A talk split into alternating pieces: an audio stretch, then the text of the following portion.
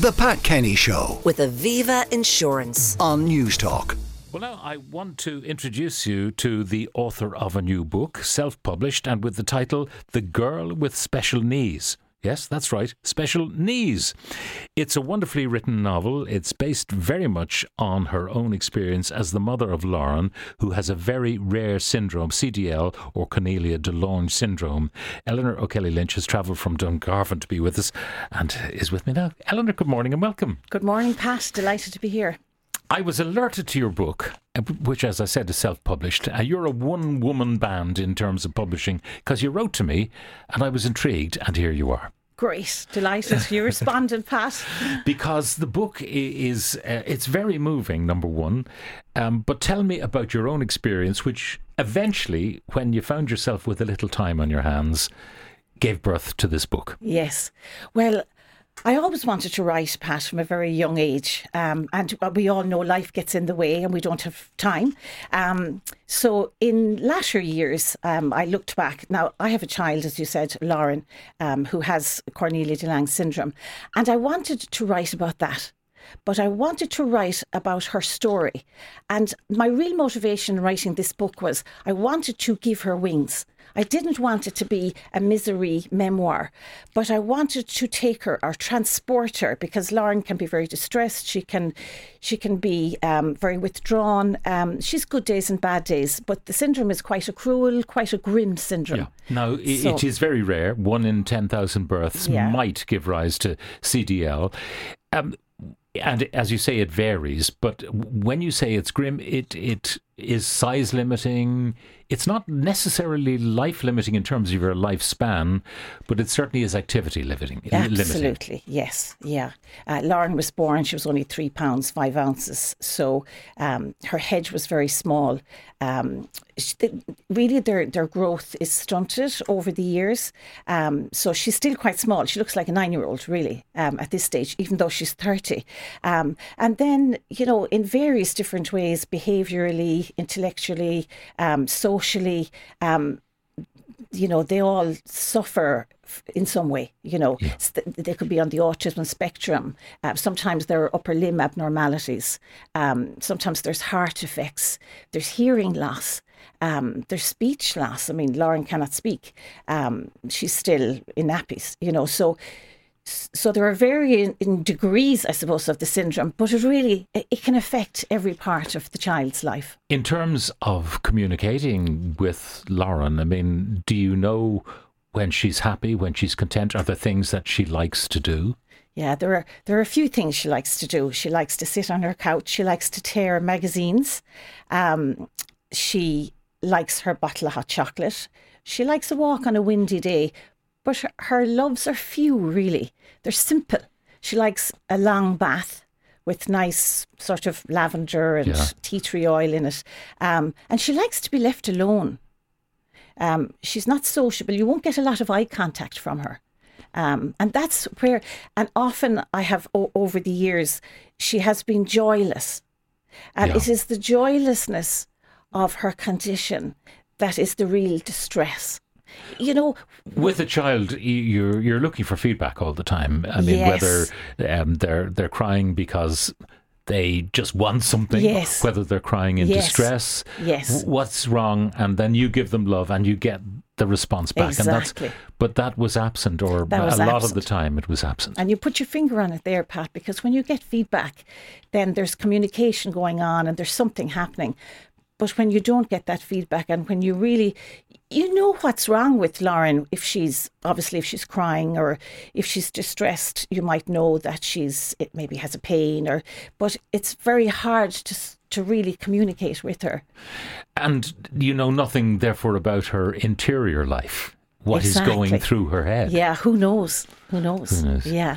Now, you, you would mourn at the loss of her childhood, Mm-hmm. and then you- mourn the loss of her adulthood because Yes. it won't be the natural course for a young woman. that you are absolutely right, Pat, because when she did become eight, when she came to 18, I, I, I did, I was very upset because I felt I was now going to be mourning the loss of her adulthood, the life that she should have had and that she could have had.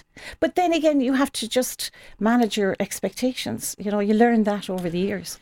So you decided that uh, you were going to, in some way, convey uh, Lauren's story. Uh, but tell me how there was a little thing that precipitated the fact you were forced to write something.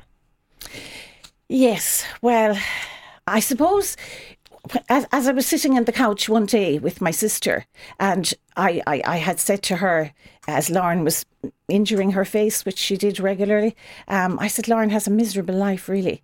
Um, and she said, Well, who knows? Um, maybe there's another universe out there where she's living, where she's having a ball. You know, the multiverse, that notion that we get second chances to live, alter, you know, alternative lives um, simultaneously. And I thought, oh, that's that's such a fantastic idea. I'd love to think that Lauren was somewhere else having a ball and having adventures. And that stuck with me. Yeah. And, and, I looked it up afterwards, and it's not all science fiction. Um, there is some sort of, you're a science man, Pat, you might know this, that there are, you know, there's research done that there can be different dimensions and that we can live in different dimensions um, simultaneously. So I thought, I'm going to transport Lauren into another hmm. world I'm going to let her slide into adventure. But it had to be a hero's journey rather than just fun and games. I didn't want her to have just fun yeah. and games. I wanted to have meaning and I wanted her to be changed at the end of it. You know, the Grimm's fairy tales and Hans Christian Andersen, those tales of, you know, men and girls, women marching over the hills and the dales with their swords and their shields and they're fighting against the three headed dog. You know, all these wonderful tales. I wanted her to have that sort of hero's journey. Um, and so that was it. I, I was at the hmm. writing course in Sherkin Island and I thought, here goes. I'll write that first page. She said, yeah. You have to write what you came down here for. Um, and that was it. I wrote so the first you wrote page. the first page, and then it took off. And then that was it. Then I knew. Then I had a character. I knew then. I, I knew then that I was her voice now, and that I could sort of um, tell her story, her interior, as you said, Pat, her interior life. I could tell her mm. story. Now you've given your character a name, Doll. Doll. Why? Yeah. Well, I think I don't know really why. It's, well, doll first of all because she's small, like a doll. Yeah. Um, and that was that was the main reason. You know, you just kind of take the first name that comes into your head and ran with that. The the structure of your book is great because there are uh, it's a family basically, yes. and they are all given a voice, and each voice is very different. Yes. Now, uh, Doll is maybe to the superficial observer is has nothing to say. Yes. Is not thinking anything. The doll in your book is feisty. Yes, and wants is. to give people a kick and cannot. exactly. Uh, yeah, she makes a good attempt at it. You yeah. know that pow. She, the buckaroo, isn't the that buckaroo. what you call it? Yeah, yeah, yeah exactly. Uh, uh, the, the the pow, and then there is uh, a sister. Yes. Who is a typical turbulent teen. Yes, exactly. Stroppy is the word. Stroppy, yes. Yeah, a bit of a rebel. Yeah, I, I mean, there's a, a, Miss Trout in your book who's one of the teachers, and you know, this child, Andy, would drive the teacher mad. Now, maybe the teacher deserves to be driven mad. yes, but yeah. she gives her something. Yes, to, yeah. yeah. And I think Andy has her own thing going on there as well because it can happen that with the child with a disability in the house, the siblings can get a bit lost and can get a bit forgotten. And I wanted to explore that for her character. Yeah, um, and there are moments in it, you know, where she's being bold, shall we put it that way, and her dad has to pick her up, and she really wants to give her dad a hug and say sorry, but being the age she is and the attitude that yes. she has, she just can't bring herself to do it. Yes, yeah, yeah. Now the dad, mm. you're at pains to point out that um, th- this book is is loosely based on your own experience, but this family is not your family, and reading the dad's voice I can see why. Yeah. Explain. Well, I suppose Dan believes he's a bank manager and he believes really uh, in being the strong silent type. So he kind of keeps on keeping on. That's his thing. He doesn't really want to discuss things. That's well, should I? Am I allowed to say that might be typically a male thing? You know that men maybe don't talk about their, and he's just impatient, I think, with his wife, and feels we should all just move on and you know not be miserable and not so. Um, but then again, he's I I modelled him on Kevin Bacon because I think Kevin Bacon's gorgeous, so I wanted somebody that I'd fancy myself. so um, so he's he's handsome and um, yeah, women like him. So yeah, his head is turned. Yeah, and we won't mention uh, who in the bank might have turned his head. the floozy. Um, th- then something happens. Now, I don't know how much more you want to tell um, people of how Doll's journey then really begins. Yes, yeah. Um, the hard thing was transporting her into that other world, um, Almazova. But as I say, the Nanan, the African doll, is the way I, I did that. So, yes, the child disappears off on this magical odyssey, really, into Almazova. And meanwhile, as they say back at the ranch, um, she's lying uh, comatose, really, in hospital with pneumonia because really that's the shell of her is still there, ill, but her spirit. Um, and Takes flight, herself takes flight.